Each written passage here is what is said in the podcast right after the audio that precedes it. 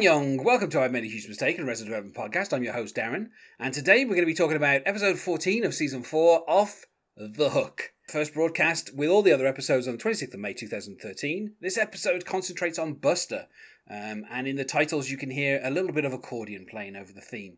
It was the 11th out of the 15 produced. It was written by Mitch Hurwitz and Jim Vallely, and it was directed, as always, by Mitch Hurwitz and Troy Miller. The episode itself is 34 minutes and 44 seconds, so I don't know, what is that over a standard network? That's like 12 minutes longer, so you're getting a full 50% extra here with Tony Hale. Yeah, if it was on ABC though, it would that's an hour special. You know, that's an hour long show just with all the fucking commercials cut out. And joining me to talk about it today is Dave Stone Rob. Hello, Dave. Hello. This is the sound of my voice. And you know, obviously, you know, we're getting towards the end of the season. There's only one more episode left. This is the point, obviously, where season 4 is now longer than season 3. I mean, I guess if you add up the minutes, we probably passed that point a long time ago. But yeah, because Netflix, you have the freedom for them to be as long as they wanted to. So, I mean, although when I'm rewatching season 4, I could see like, a good 2-3 minutes here and there, which probably would have been cut out if it was back on Fox. There are a few earlier episodes where, you know, like you're in the middle of a Job episode and suddenly you get like 5 minutes of a Lindsay storyline, and you're kind of thinking, if this had been on network, they probably would have just cut that back to the bare essential of, you know, the Job of it, rather than kind of concentrating on the characters. But I like how it kind of gradually progresses the kind of the main story, which is, you know, we're moving towards Cinco de Cuatro, which of course is just not accurately named at all. And well, this being from South Texas, that's hilarious. You know, this whole this also introduces in this episode. We also get Tres de Cinco, which doesn't makes even less sense. It's like 3 of 5. It's the night before Cinco de Cuatro, which itself, of course, doesn't make any sense at all. So, you know, we're getting ourselves kind of the you know, really pushing it on the fact that you know, the Blues don't understand Spanish at all. But I like the fact that they have a name for the day before this invented festival. Like, well, that keeps happening with a lot of holidays, right? Like, there's Devil's Night before Halloween. There's Drinksgiving before Thanksgiving now. I mean, the thing is as well, Halloween itself is an eve anyway. So if you're putting a day before it, you're already putting an eve on an eve there. So, you know, so yeah. Anyway, but before we get into the episode, you know, this is your first episode as a guest, so. You know, I just wanted to know, you know, at what point did you find out about Arrested Development? Did you watch it while it was on the air with Fox? You know, did you catch up with it later on DVD? Or did, as some people said to me on a number of occasions, someone at college lent them the entire DVD set, and that's kind of how it happened. So how did you come to Arrested Development? So I first came across the show. I think I have the most unique story of any of your guests. So I was living in New York City in 2000, well, I've lived in New York City a long time, but I remember it was around late 2002, and I was working at this bakery in the Village called Magnolia Bakery, and I'm just working, and it's a normal day, and suddenly like 3 people come into the bakery, and it's Jason Bateman, Jeffrey Tambor, and David Cross, and they've all got like little makeup protectors and all this kind of stuff, and I'm like, oh, I recognize like David Cross, and I was like, at the time I was like, Tambor looks really familiar, but at the time I was just like, it's that guy. I've seen him in something. And then Bateman, I was like, that's Teen Wolf guy, the Michael J. Fox lookalike guy. And a buddy was like, oh, I know who they are. And I was like, what? And he's like, yeah, they're doing this new show called Arrested Development. I think they're just filming some scenes like around the corner. And I'm like, oh, okay, cool. I was like, how'd you know about it? He's like, I auditioned and just didn't get a part. So I came across the show before the show ever aired. So I was aware. And they seemed like really nice guys, and they were fun, you know. And I loved David Cross, so I was just like, oh, okay, David Cross, I'm gonna watch this.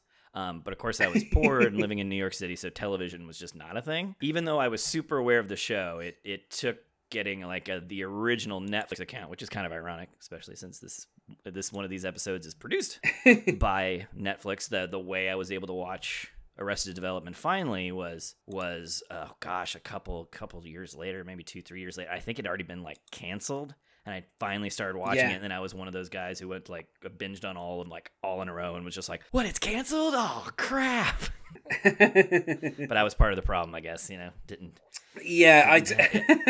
I feel like people come into it late are kind of like, oh, this show was great, but then obviously at the same time you're like, well, if you'd have watched it when it was on the air, you know, maybe we'd have got more episodes. Well, it's one of those things. I think so many people either, they don't necessarily lie. I guess they lie to themselves that they were there. There's so many stories of like, man, I was there when that happened. And that can't be true. That means like tens of thousands more people would have been at this event that could have held that event. You know, like, what are you talking about? So I think we're in the same way.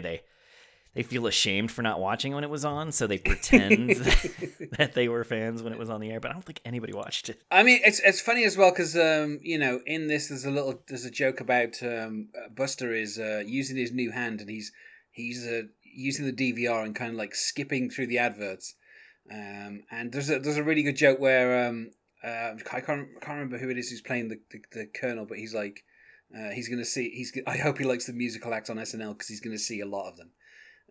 You know, because of the way that he's like skipping through stuff, and that is apparently a little bit of an oblique reference to the fact that when Arrested Development was originally on the air, DVRs had kind of just come along, and Nielsen didn't count DVR viewing. Apparently, if you know, if they had been counting DVR viewing when Arrested Development was on the air, it might have actually helped their ratings. So that's like a really weird kind of little inside reference to the fact that. You know, DVRs were kind of the downfall of Arrested Development. You know, there were a lot of people who kind of like DVR'd the entire season and then watched it way too late for it to count to anything. Yeah, technology can destroy the art of the business of art. You know, let's jump into the episode because you know, the summary as it is listed on my DVD says Buster struggles to make it on his own and break away from Lucille, his overbearing mother. And I feel like that really undersells the episode. It does. It does. Because it's kind of, I mean, it's very synced, but the problem is it doesn't really kind of cover, you know, what is going on. Now, obviously, in a lot of the other episodes for, you know, season 4, when we had the first episode for each character, we kind of jumped back to the end of season 3. And we've seen the aftermath of the, you know, the boat being stolen and Lucille returning to shore. But I think they've done it so much with all the other episodes that when we get the kind of scene stealer pro kind of, you know, prologue at the very start of this episode, they kind of jump through it really, really quickly. So we have... it's like, you know this, let's get through it, this montage, bam, bam, bam. All right, cool. Like, this is the point where kind of like the idea of you binging, they kind of already know, well, look... You know, you've watched 14 episodes or whatever it is up to this point, 13 episodes. So you already know all this. Like, we don't need to go over it one more time, even though it is, you know, really Buster's first episode. And that's kind of when they've been recapping. One kind of technical note that I noticed with the Netflix series, because it was Netflix produced, I think they intentionally put that button logo on the very beginning, not just to let it remind everybody that it's a Netflix production-ish, semi-production, right? Yeah. But it would also stop the automatic filtering of the being able to skip the intros quicker. Yeah. Like you had to sort of like watch the intro, and it was more important that these intros were seen for season 4 because they actually had new information, and each intro was sort of new, the credits anyway. We get such a quick kind of recap where we see... you know, we actually start before we jump back, which is we start on Trace DeCinco, which does not make any sense at all, which is we find out the night before Cinco de Cuatro, which again does not make any sense. And Buster is, you know, fitting in with a family. And, you know, he's looking for these kids' mother, and, you know, the mother that he finds is Ophelia Love. You know, played here by Garcelle Beauvais, I think is how you would say her surname. I don't think I've ever heard it said out loud, so I just maybe have to Beauvais. Guess at that. Beauvais. Yeah, Beauvais. And, you know, I like how Buster, he says to her, 6 weeks ago I was a hot mess, I was desperate for mother, and I don't think I could admit it. And of course the narrator says, as you'll see, he admits it plenty.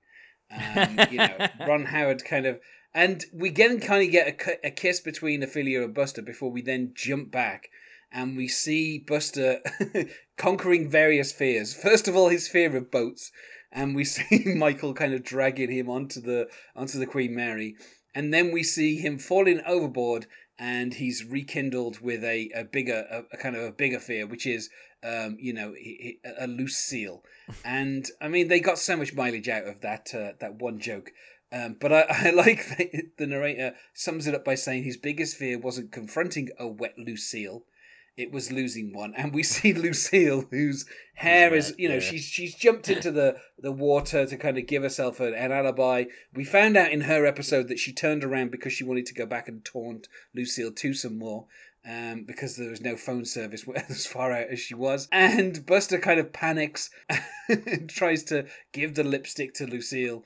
And, Michael's like, there were 400 witnesses ready to throw her under the boat, which, again, is a kind of a lovely thing. And then, of course, we call back to Buster and Lupe's relationship. In fact, in this episode, Buster kind of goes through a kind of greatest hits of all his kind of different kind of relationships with older women. That seems to be the kind of the main theme of the episode. And his addiction to juice, of course. Yes, juice and mothers. That is the kind of theme of this particular episode. And I like as well how juice. He hugs Lupe, and as he does so, he checks her bag, which obviously is just something that was part of expected to be done while Lucille was there. Mom would tell me to frisk you. Frisk that lady. Yeah, I like. Yeah, he says he goes to say like the full kind of speech, and then he kind of cuts himself off. And I like as well when Lupe says, "That's my perfume," and Buster goes, "Good, she wouldn't wear that," which is just like you're cheap. Such a kind. Yeah, and then we get my favorite kind of sequence in this, which is Buster gradually going crazy.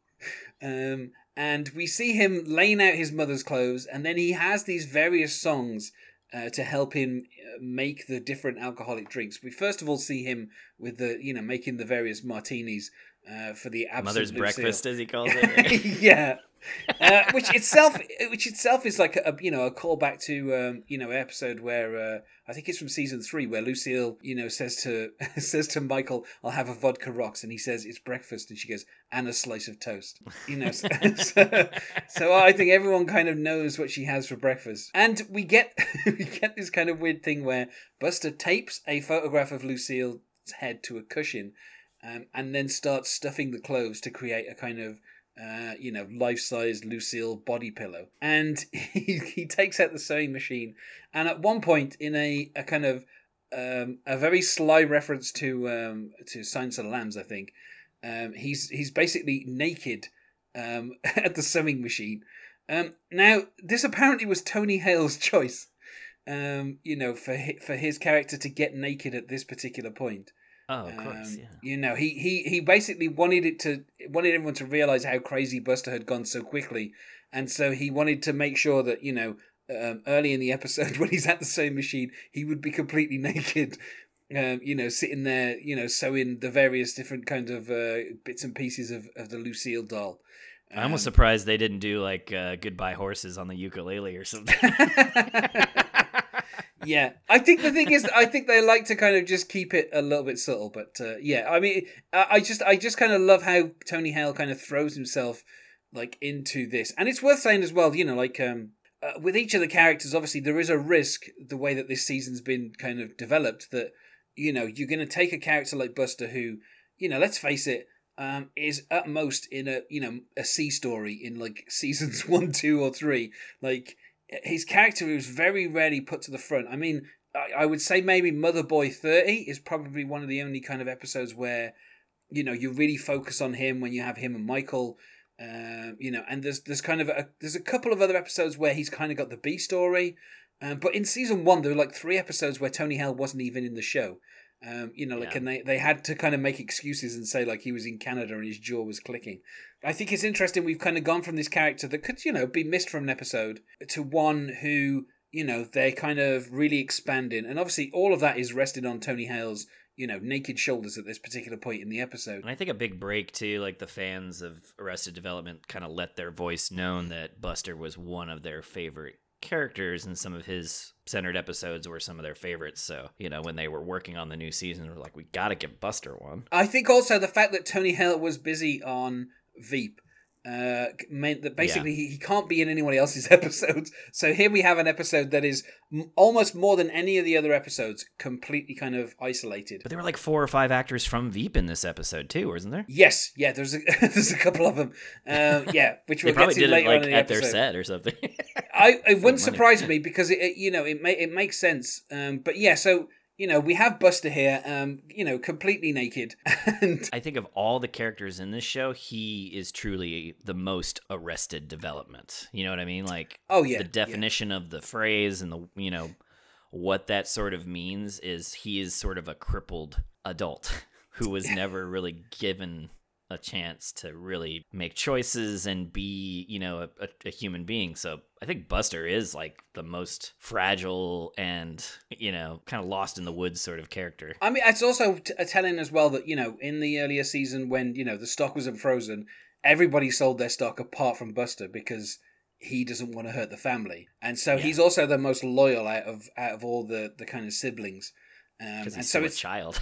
I mean, he's the most easily kind of I mean, he's a mother boy basically, isn't he? So yeah. Remember, he's a mother man. So spoiler alert. Only by the end of the episode. Though I mean, at this particular point, he's definitely a mother boy because he runs out of food, and of course, we see this wonderful visual gag where Tony Hale opens all these cupboards and they're full of food, and the narrator quickly says that he knew how to make. And all of them are just like, add water and serve. Hot water, eat.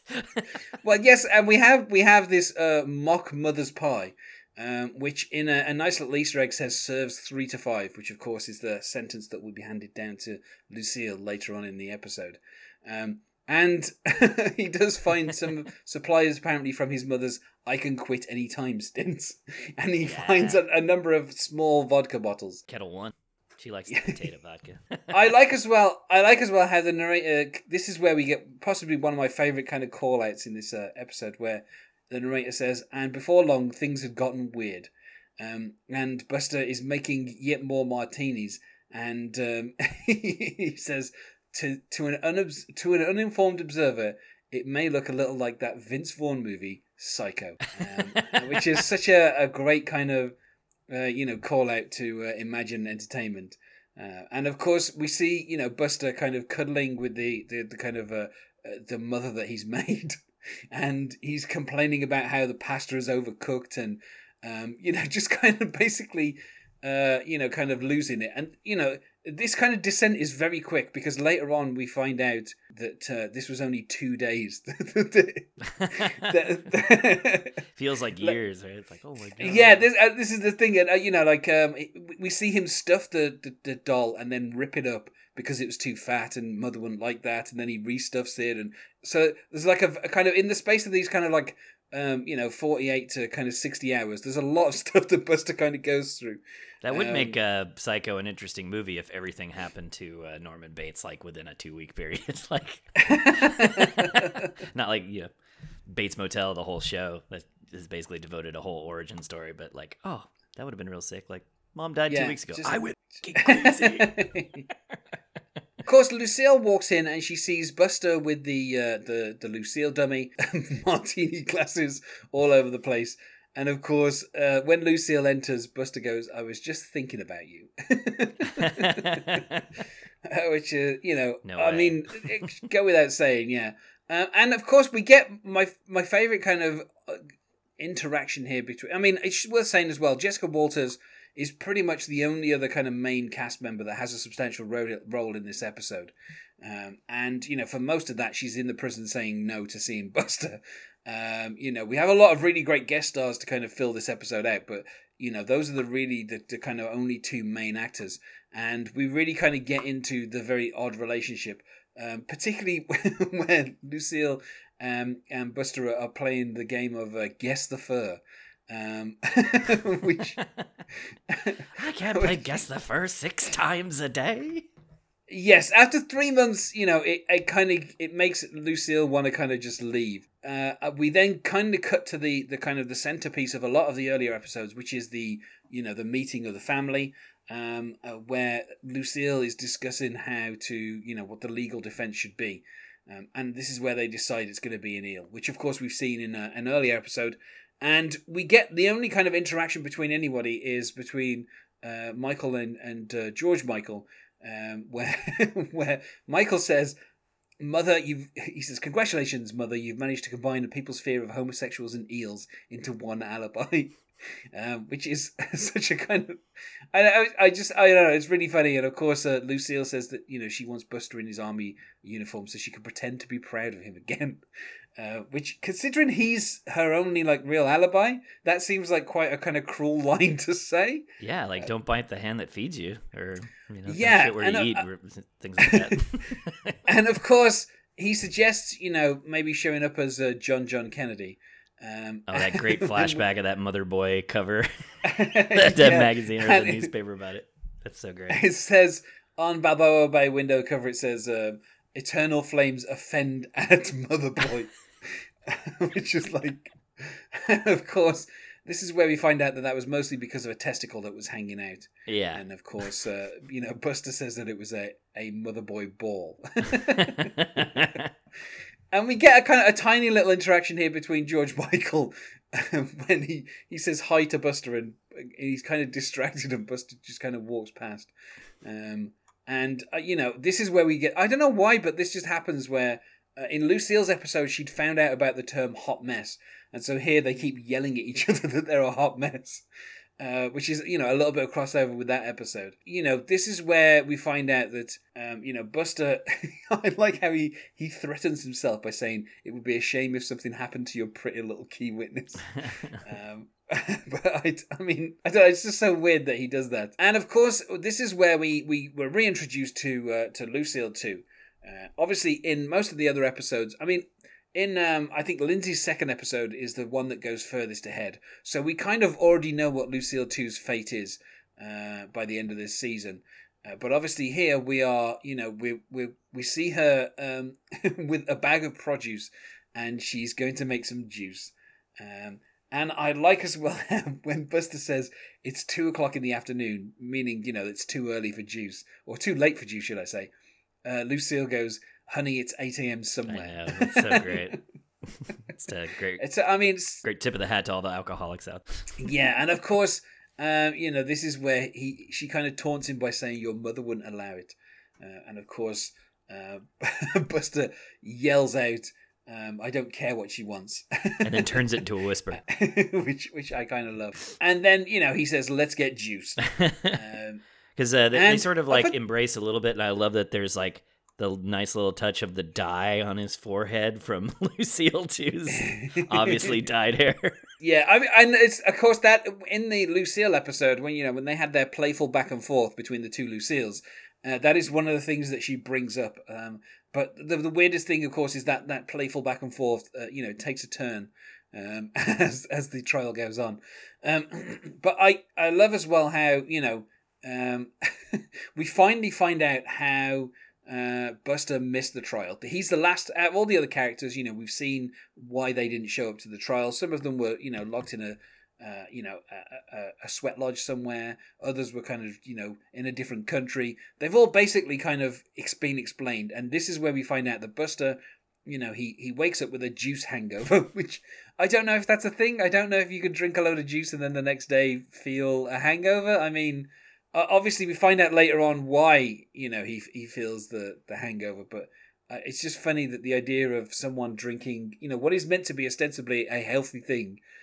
You know, if indeed Lucille was kind of, you know, making her own juice, like, I don't know why that would have caused this, but it's sugar coma. We see Buster try to rush to the, you know, to find out what the verdict is, or at least, you know, attempt to get to the trial on time. But unfortunately, you know, well, one of the funny things is as the soldiers go past, he has to salute them, and then he like continues running. Yeah, in his weird ass whatever yeah, I think he's wearing Lucille 2's it's like dressing gown, I think. Yeah, sky blue, yeah, jacket with, or I believe they call them a house coat in America. That's what it seems like to me. But yeah, and of course he gets there too late, and I like as well how Judge Kornzucker, after being asked, "Is it over?" he goes, "No, Grab a Crab Fest just started."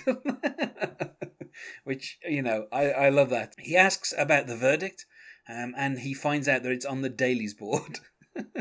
Yeah, I know. It's their daily special. Yeah. It's great. Which I'm trying to remember exactly what it says. Oh, it's like today's verdict, guilty, no parole. It's like guilty, 3 to 5 years, something like that, yeah.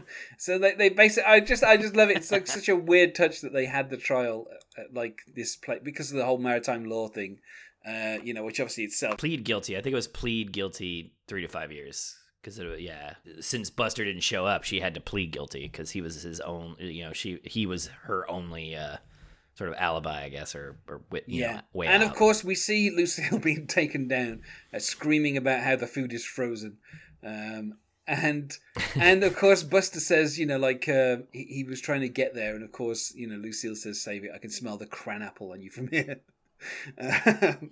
And I like as well how he asks when you're coming home, and she goes, "I'm serving 3 to 5." And of course, Buster goes, "Like the saltless pie." It's such a great kind. I mean, that little kind of visual setup, and then the kind of payoff a few minutes later. It's one of the things that I just love about. Well, it rewards like people I think like you and me too, because like people who pay attention. Yes. In a weird way, it's like, oh, it's great. Like that's why I think it couldn't quite find a sort of populist. Sort of fan-based, for lots of reasons. That was another thing, too. It kind of asked you to get some of the jokes from paying attention to detail, because we're going to, mention this shit again. Pay attention. And, of course, this is where, Buster goes to Lucille, too, and, he says, "You've always been like a..." And she goes, "Girlfriend?" And he goes, "Not what I was going to say." Which I just kind of love.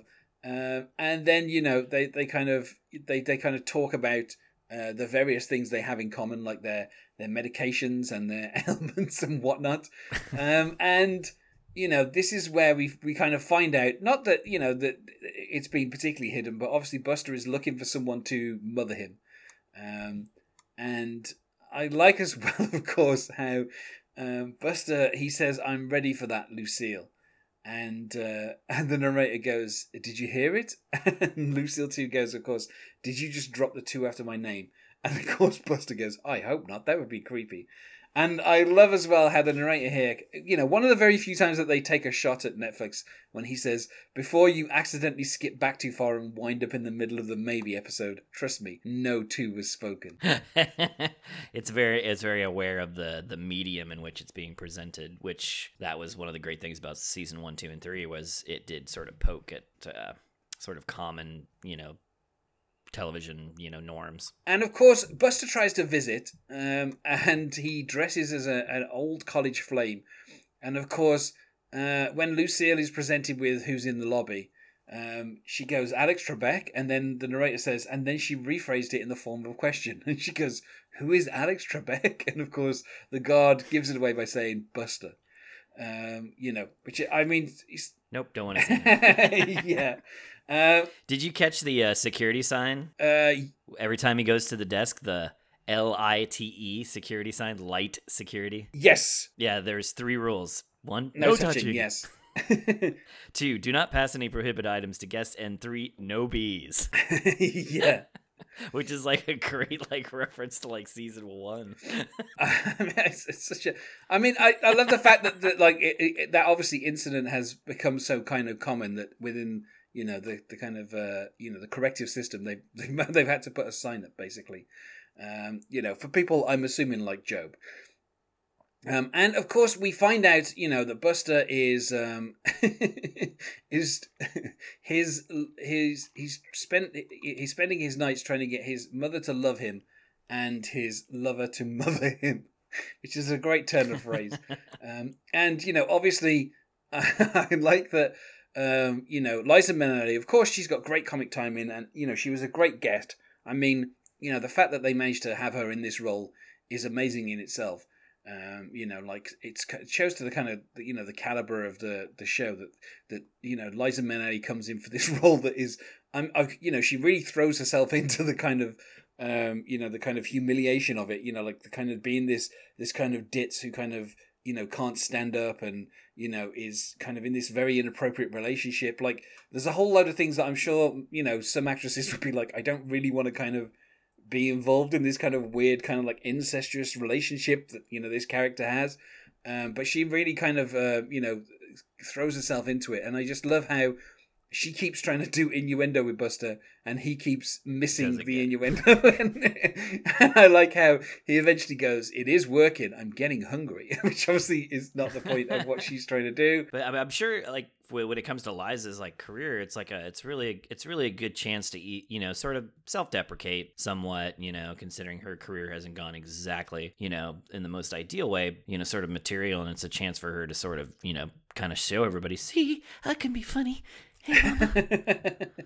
And I like as well how we get this kind of, you know, this weird kind of horn and hard art, and then talking about an old restaurant, and like they're kind of missing the whole, like Buster missing the whole point of that reference, but also I'm sure a lot of people being like, I don't know what she's talking about either. Like, it's kind of a weird little joke to have a reference that, you know, a character doesn't get, that probably most of the audience also doesn't get, you know, and obviously. You know, Lucille is basically kind of, she doesn't like this relationship and she throws Buster out. And, you know, we see in the background on the television, I feel like that's Joe being discovered in a storage locker. That's kind of giving you the timeline of where we are in terms of that. And Buster goes to a pawn shop to give up his Motherboy medal. And we see on the shelf a number of Motherboy medals, and he has to basically remove the jewels from his bejeweled hook, which I love. And of course he sees once more an armed forces poster, and he then returns to the army recruiting officer and says that he's back, kind of very gingerly entering, and this is around the time where. You know, Don't Ask, Don't Tell had been repealed. And so we get this scene where, you know, one of the soldiers says, "Are you gay?" Like directly to Buster. And he's like, "No."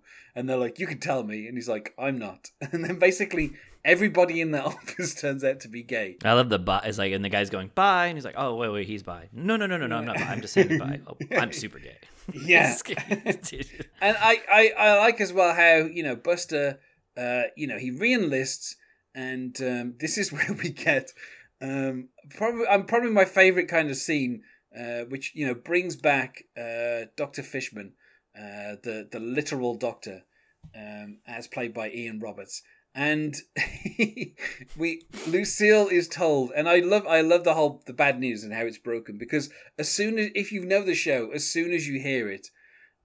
You know, you kind of get the idea of what's going on, because it says your son went down while piloting a plane over Afghanistan, which is kind of ambiguous enough that you know, parts of that can still make sense in the circumstances that you know, Buster you know, actually did gain his injury, but I do like as well how she has like a little test where she tests to see if he really is in the army.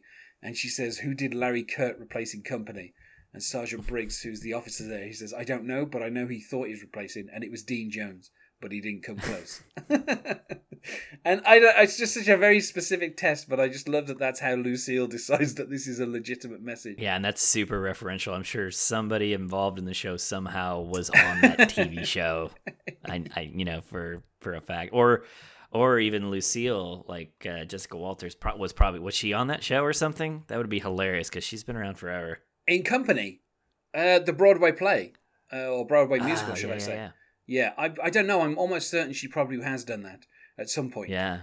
But yeah, and of course Lucille rushes to the hospital, and you know, once again, Dr. Fishman says, "Your son went down while piloting a plane over Afghanistan," and then he says, possibly my favorite line, "He deserves a big hand for that. And we gave him one." And then he says, "I'm afraid, besides that, there's nothing we can do." And I mean, I just love how that then forms like that single line is then the main plot for the rest of this episode. It's all to do with Buster's big hand, which apparently was a request of Tony Hale's, in that he hated having to wear the hook. And basically literally the halfway point in the show from seasons 1 to season 3 is when Buster loses his hand. So for half this show, he's had to have this thing over his hand with the hook on, and he's basically just had to keep doing that for like as part of the character. And now here they actually just managed to replace it with just like this gigantic hand that he obviously just wears over his own hand. And it just becomes like a really great joke. And when season 5 returns, I look forward to Buster's giant hand returning, because I think that's going to be, once we get some interaction between him and the rest of the cast, that is going to be a great joke. And yeah, because no one else has really seen it yet, right? Yeah, I mean, literally, like, it's only, it's kind of only in this episode, it's only between him and Lucille, really, that we actually get to see it. And of course, the army, they take advantage of his childlike interest in games, which I feel is a little bit of a call out to Ender's Game, the book and slightly less successful film. Where children are, spoiler alert for... Well, the film came after. Yes, so... but the book was quite well known at this point, I feel. Yeah, like the bestseller. Yeah, it was a tribute to Orson Scott Card. Yeah, so, I mean, spoiler alert for that. Kids are trained to play these games that they think are games, but turn out to be them actually killing an alien race. And that is pretty much what happens to Buster, as he's sitting next to Zach Woods, who was here from, of course, Silicon Valley and Playing House, along with Lennon Parham as the therapist Sandy, who's trying to help him learn how to use his big hand. This is before he's got the big hand, though. We see what he was doing. He was in the Anaheim Plaza at the Dr. One Center, which, of course, turns out to be slightly, not accurate, because it is, of course, a drone center. And he is so enthusiastic. I mean, if you know what he's actually doing, before the reveal comes, like, then this makes Buster seem like a kind of murderous psychopath, where he's just like, constantly kind of like, he's like shooting, and he goes, "Take that, Taliban wedding." And then, he accidentally, takes an out to an art museum in Madrid. He's like, that was an art museum. Yeah. And I like as well how he Zach Woods tells him, maybe you should take a break. You could have hurt some innocent people. And I like how he goes, you mean I've been hurting guilty people? And then this is, he tries to get out of his chair, but he's strapped into the chair. And of course, he ends up kind of tipping the chair over. And as he goes down, his hook knocks over tons of different things onto him. And the drone pilot paramedics run in. They're late because some kids swallowed an eye at the Build-A-Bear. And this is where Zach Woods, probably my favorite line in the episode, goes, "Why did they have to have us at a mini mall?" Which it's not something that they ever answer. I don't know, but it's just like a really fun kind of like, I don't know. The fact that everything is taking place at this mall is like such a kind of fun thing. From Veep, we also have Diedrich Bader as one of the kind of people who's supervising Buster once he gets his hand, which it's a nice touch. Yeah, a lot of the military stuff, and I've been thinking about it a lot, like a lot of the military stuff, and yeah, some of the references, like why is it in a mall and all this kind of stuff. It seems like whenever the military is sort of brought up in the show, it seems to be like a very sort of stark sort of like criticism, and it's sort of a decision to sort of like draw the line between like pre-9/11 America and post-9/11 America, and how different the military's become now too, especially like some of the season 1, season 2 stuff, of just how like, almost a joke it is, like the volunteer army and sort of the privatization of the military and stuff too, how it's like a business in a way. And malls too. Malls were such a huge thing in the 90s. Now they're just like ghost towns, Yeah, I guess that's probably why they're in the mall, is because it would be fairly cheap for them to set up there, because, I'm guessing, malls will take anybody. So maybe that's the kind of comment that they're making. Yeah, some of them are like, you go into some malls nowadays in some parts of America and you're just like, oh, fuck, there's like nothing here. And this is shrines. This is where we get the return of Colonel B. Arthur, which is one of my favorite character names. Yeah. Trying to decide how they buy off old One Arm, which is what they're calling him. And then, of course, I like as well how, they get given some ice cream, and the Colonel says, maybe we shouldn't be discussing this here. And then you see these kind of 3 skater kids come along, and they get get up because they're at the kids that the table that these kids want to sit at. So they just kind of move. I mean, it's such a weird kind of joke that these three colonels are like being intimidated by these emo skaters. It's just, I don't know. It's just a really funny thing. And of course, this is all kind of taking place in flashback because we then get to the present, which is Lucille with Buster. And she says, so you fell out of a chair and for this, the government gives you applause. And of course, Buster goes, no, a big hand. And then he has this gigantic, oversized hand. And I just love it. And this is when Lucille realizes who the doctor is. And she starts kind of yelling through the window at him. And saying this is why you can't keep a job. And I love I love the literal doctor so much, especially because the fact that he says we gave him a big hand is like kind of the most low key way to set up this joke in the entire episode. And I love, of course, how Lucille says that she's been brought out under false pretenses, and of course, she's not going to forgive Buster. Although, of course, we hear Getaway playing and she goes, it's almost as if they wrote that song for my own son, which of course they did, just not this son. But and of course I like how they have a prison limo that is there to take her back. Tell the prison limo to come pick me up front. Yeah, it's just like such a... It's funny because in the Lucille episode there was a lot of kind of commentary on, the kind of low security prison kind of stuff and kind of the whole kind of, commentary on... rich people basically get in easy in prison. So I just like the fact that they continue it here with the prison limo. I mean, it's such a kind of a great joke. And then, this is where the doctor tells them, now that the hand is on Buster, they're going to turn him into a killing monster. And we see the cover of Top Secret magazine, and we see Buster with his arm in the air and this gigantic hand, and it says, Monster Hand, it works. Which I just kind of love. And this is where we start to get the scenes with Lennon Parham. And, she is this therapist, and Buster is deliberately... And she was the original coma nurse, right? When Buster was faking the coma? She looked similar, but... In, season 2? She looked similar, but that was a different actress who played Adelaide. Oh, no way. Okay, yeah. She looks so... She has a similar look, so I guess that might be what they were going for. But, she wasn't in the original series. But I like how Buster kind of, he smashes the cabinet door, and then he squirts her with toothpaste, and then he keeps skipping through the programs too fast. And then, Buster says, I'm better off just watching the commercials. The therapist is like, don't say that. And of course, he crushes the remote. And I love how this is where we get Diedrich Bader, who is, I've seen Diedrich Bader in so many things over the years. But I just love his kind of really dry delivery, where he asks how many remotes they have. And they're like, that's the only one. And he goes, we got 7 monitors here. And we only have 1 remote. and it's just like he delivers it so completely dry. And then of course, this is where he's like, and now he wants ice cream. And it's kind of the narrator lets us know that after 5 weeks the army realized that Buster's kind of doing this deliberately. And I like how he kind of basically smashes the table and he's like about to say I'm a monster and he goes, do you have any ice cream? Maybe it'll work with ice cream. And, this is where we get to the Q test. The Q test. Yeah. Yes. And they leave a tiny kitten in this room.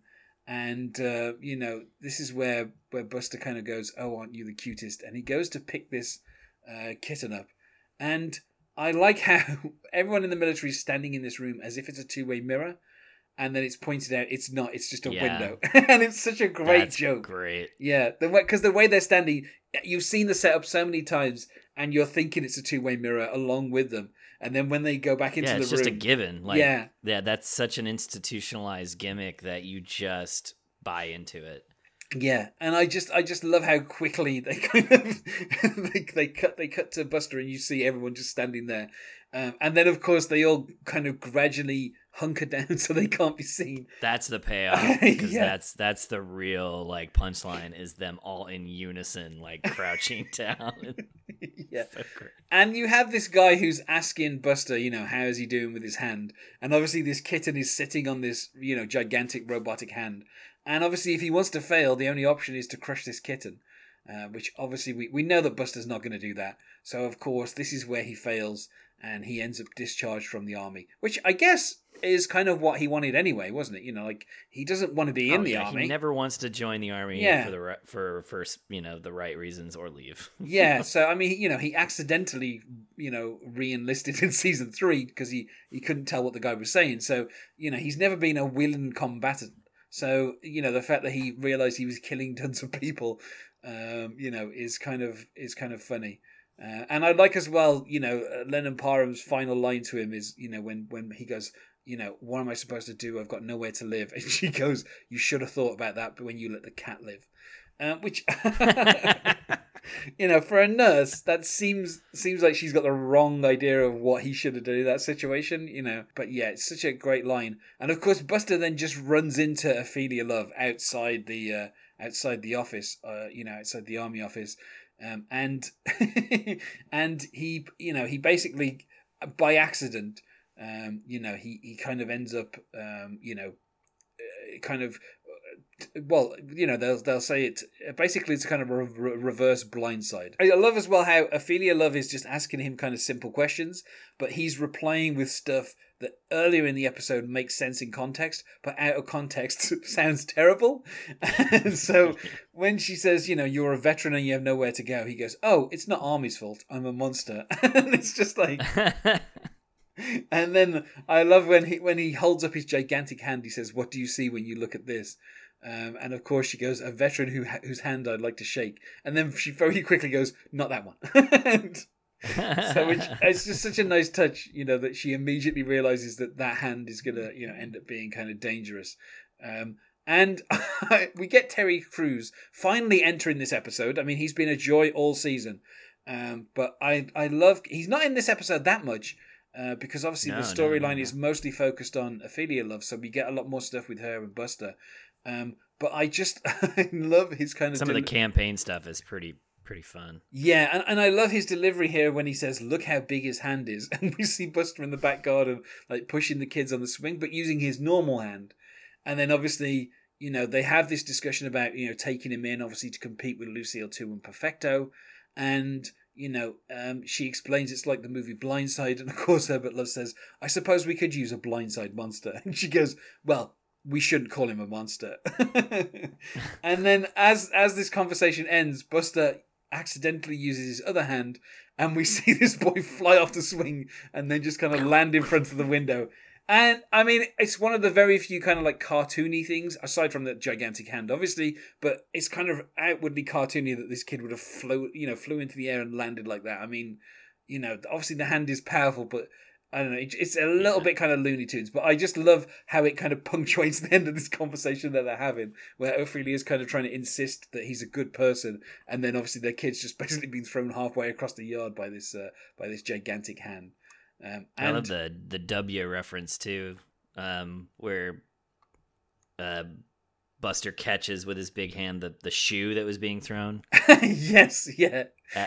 Which is like a great, like, you'd have to be like born and lived around this time and known about that incident with George W. Bush. Yeah, I mean, that's completely lost. I feel like Austin Powers said it best when he says, really, who throws a shoe? But yeah, so I mean, obviously this is where Herbert Love then, he welcomes him into the family, and of course he high-fives Buster's normal hand.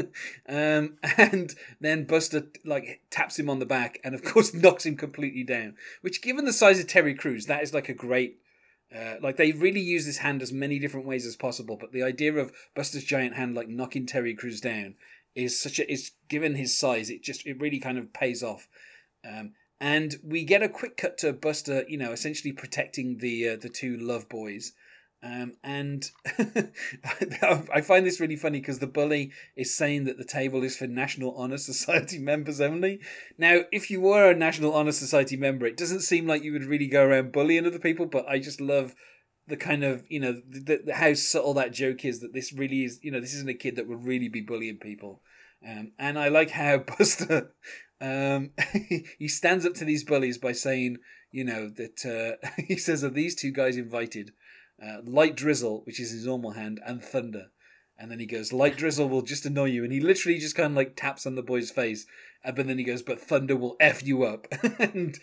And it's really weird because this kind of calls back onto a lot of the episodes. Obviously, this reveals something, that was also kind of revealed in Maybe's episode, which is we find out that Perfecto Teles is the vice president of the student anti-bullying squad, and that his badge, is actually for an undercover cop who's posing as a teacher, which we see is Rocky Richter Wang, but pretending to be his brother. So there's a lot of levels there going on with the Richter, quintuplets.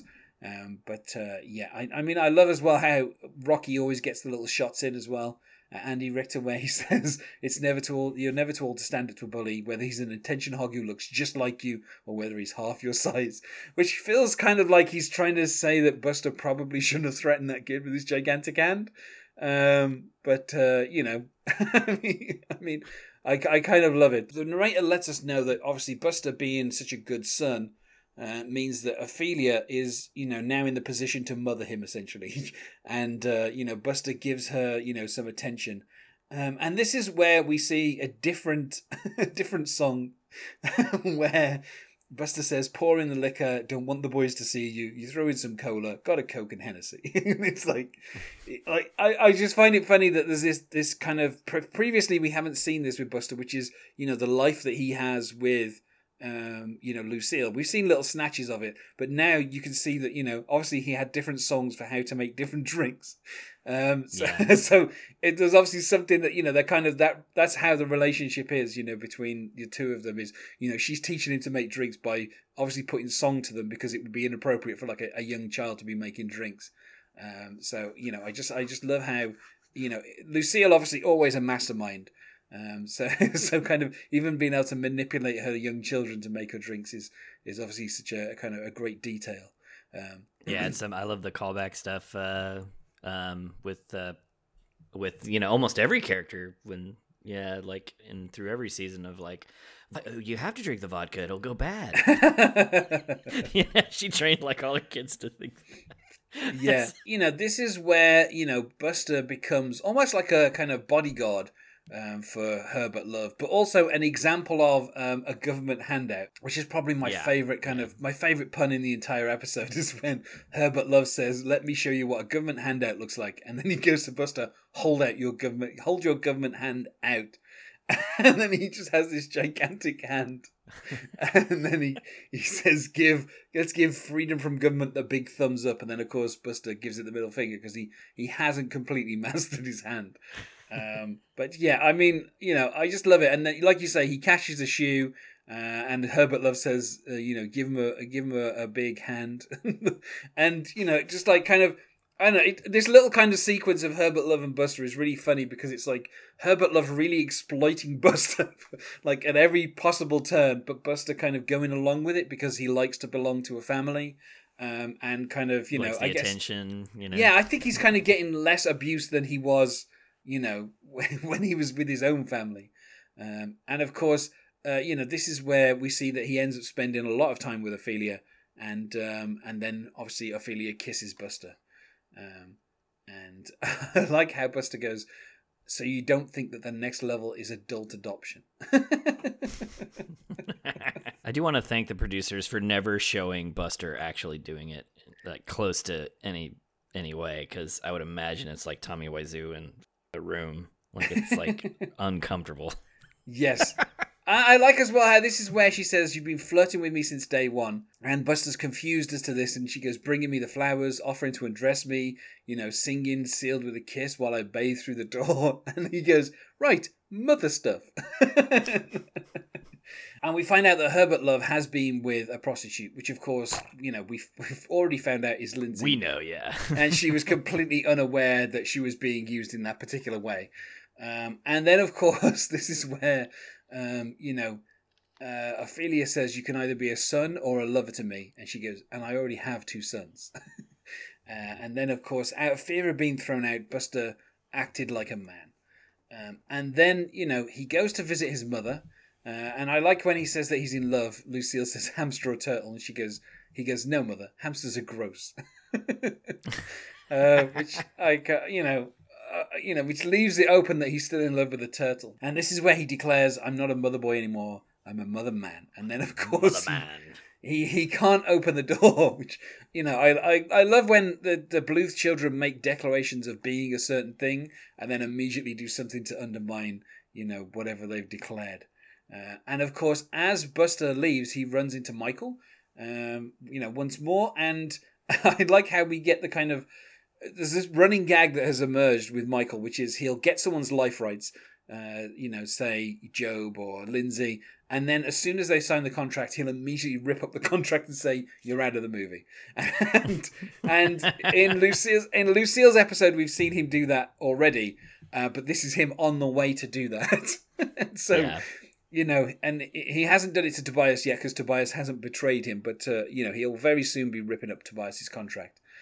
And I like how Michael says here, you know, that he has her and he goes, "And I'm about to throw it in her face when I see her."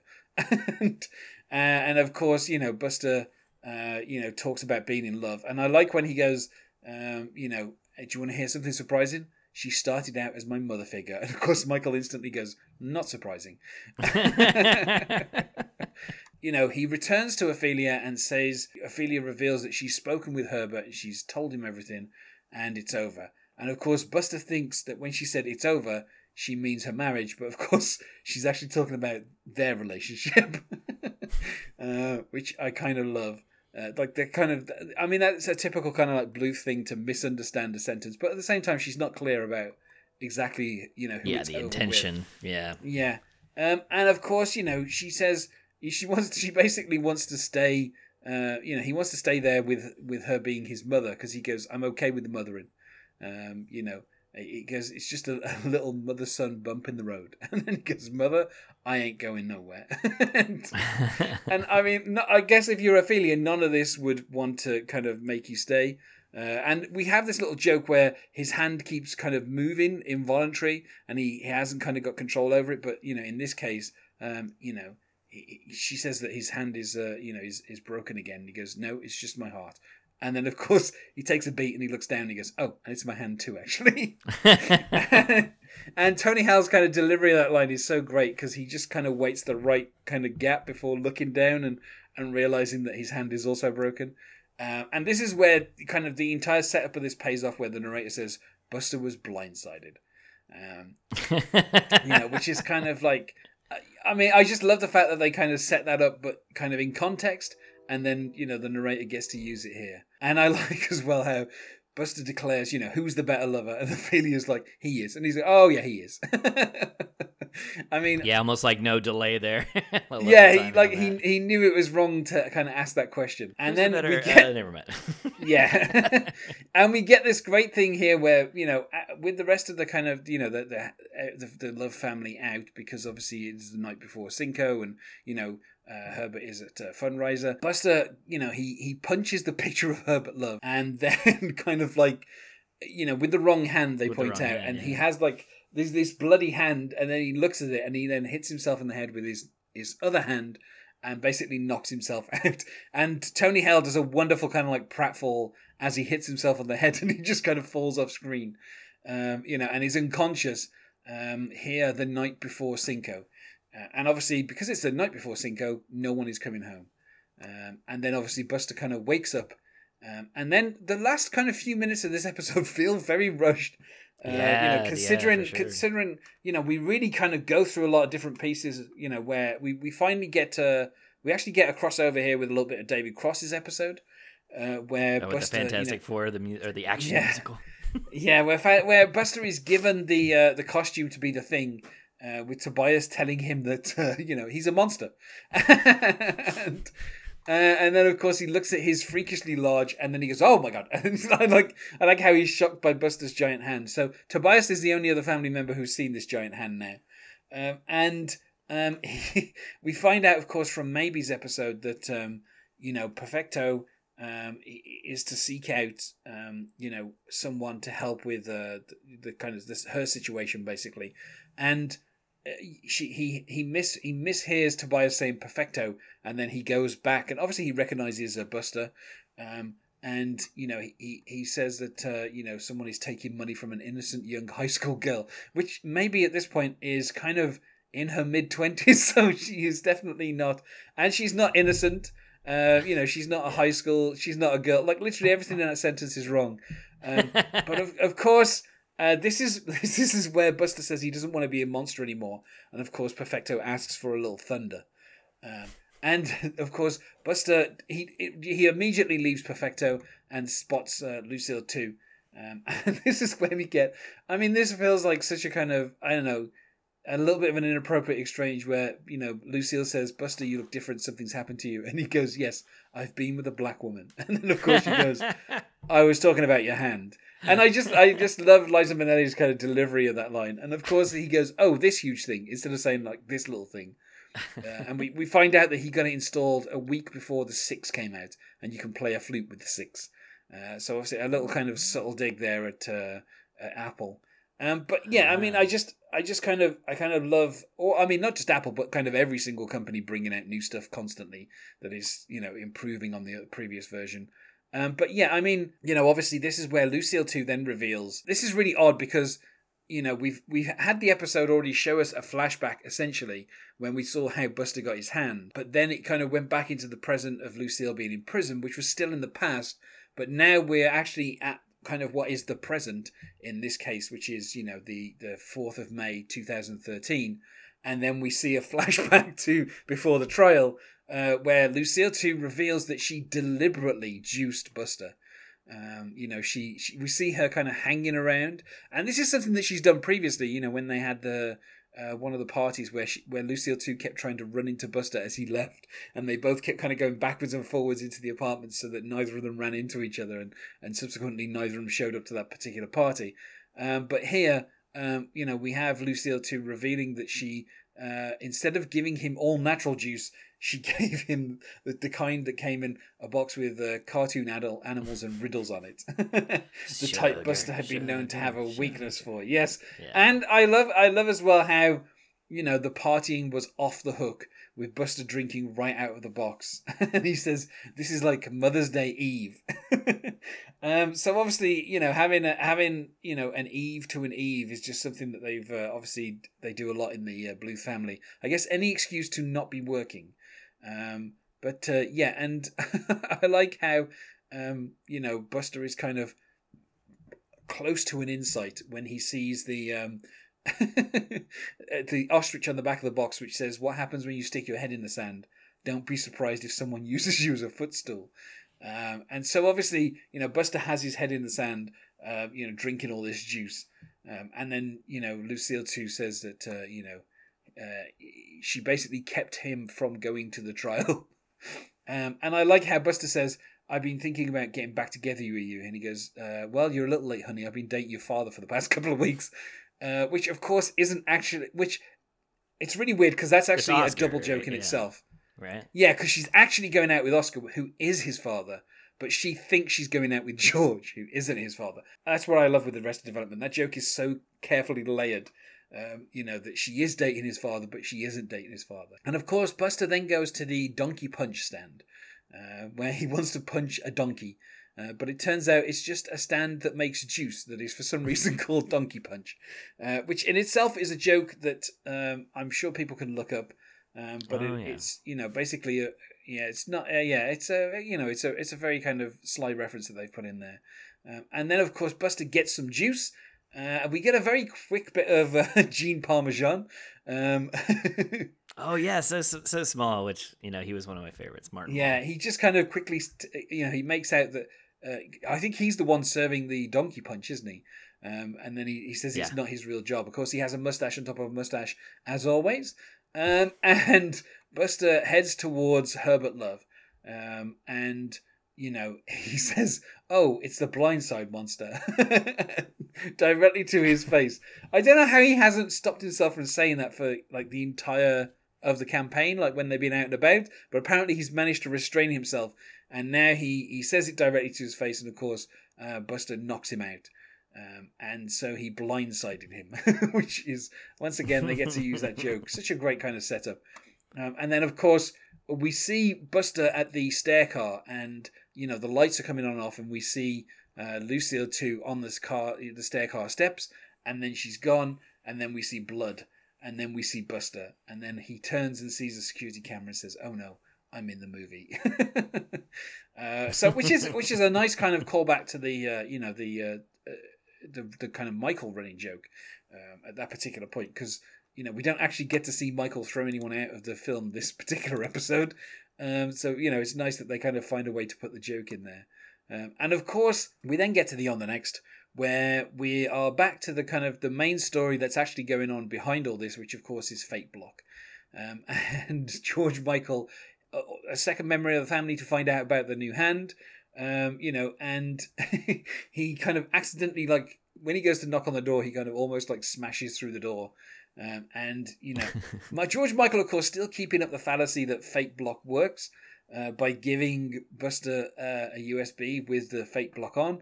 And then, of course, Buster accidentally crushes it. And so he gets a second one. And then we go to the security office at Balboa Towers. And I like how Buster, he puts in the USB and it just starts playing the wood block. The metronome. Yeah, the wood block. The wood block noise, which is what Fate Block, of course, is. And of course, that's hilarious. Of course, Buster thinks that the wood block noise means that it's doing something. And so he starts dancing. And then, of course, you know, we kind of cut a little bit to Carl coming back, and, you know, he leaves and then he rewinds the footage and we see Buster kind of doing these various dance moves to this woodblock noise on the security camera. So obviously the security footage hasn't been erased. But the funny thing is that then actually puts Buster ahead of the present. Because effectively the present is the day after Cinco, when Lucille 2 has gone missing. And so that puts Buster kind of, you know, as far in the future as any of the other characters, basically. I think only George Sr. and Lindsay are slightly further ahead. But yeah, and of course, Carl, he finishes the episode saying, "What she did to this boy." I mean, and the thing is as well, you know, Tony Hale's dancing is actually quite good. I mean... You know, it's great. It's one of my favorite parts of the episode. Yeah. Well, it's almost as fun as the security guard rewatching all of it in fast forward. That's pretty good. Which, of course, it's something we've already seen. Yeah, yeah, but we get a little bit extra in there as well thrown in. Yeah, but I also like that kind of is also, and again, another little kind of joke about you know, people fast forwarding through stuff. You know, to try and find something better. Essentially, he's trying to get past Buster to find out what's going on. But yeah, so I mean, you know. I think Tony Hale in this episode, you know, obviously, you know, he was in the main cast. He was going to get his own episode at some point. Due to his scheduling, you know, obviously there's a reason why there's a few members of Veep in this particular episode. And also, you know, with Zach Woods as well from Silicon Valley, you know, obviously they must have been somewhere near the HBO lot to kind of get this episode done. But, you know, I like how, you know, it would be easy for them to kind of make him into kind of like a man-child and kind of have him be kind of incompetent and not function, which they kind of get out of the way at the very start. And then obviously he then goes from mother to mother to mother throughout the episode. So, but at the same time, you know, that is how he's been brought up, and that is kind of like almost his kind of survival instinct is to kind of be a son to a mother. And so I'd like that they kind of keep that consistent, but also, you know, Buster kind of, you know, he himself gets exploited, as with, you know, catching the shoe for, you know, he's being used himself, but he also manages to kind of, you know, use Lucille too. Obviously she, you know, induced him to get, you know, to put Lucille 1 in prison. You know, although I think it's funny that she only kind of impeded Buster because maybe she was just relying on the rest of the family not showing up to the trial, so she would be the only witness. You know, that seems like, you know, her strategy to just get rid of Buster. Obviously, I think she would have been familiar with the fact that he was the only, you know, the only person providing her with an alibi. So I guess... And he always fits that role, like no matter what the issue that they're going to court to do, like Buster kind of serves that role, whether he, you know, fakes a coma or whatnot. He's always like... Yeah, so always a major witness or a major, you know, sticking point in the trials. Yeah, so I guess she kind of could have, you know, relied on the fact that the rest of the family weren't going to be helping out anyway.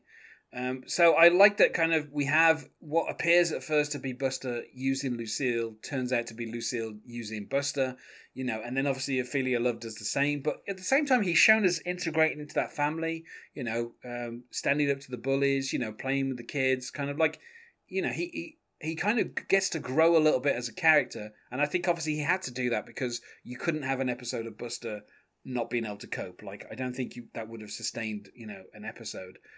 But they do kind of, you know, like you said, he goes from a mother boy to a mother man, which, you know, doesn't really kind of make any sense. But, you know, I like the idea of him actually becoming a little bit more independent.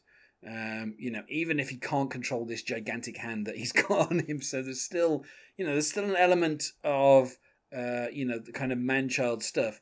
But I really like what Tony Hale does in the episode. And I think they managed to take Buster, you know, from, like I said, being this character who was mostly in C stories and, you know, with little interaction with the rest of the cast, you know, mostly Jessica Walters, you know, one scene with Jason Bateman, a scene with, you know, David Cross, half a scene with Michael Cera. Like, there's little tiny bits of the other cast, but mostly it's Tony Hale with, you know, with guest stars.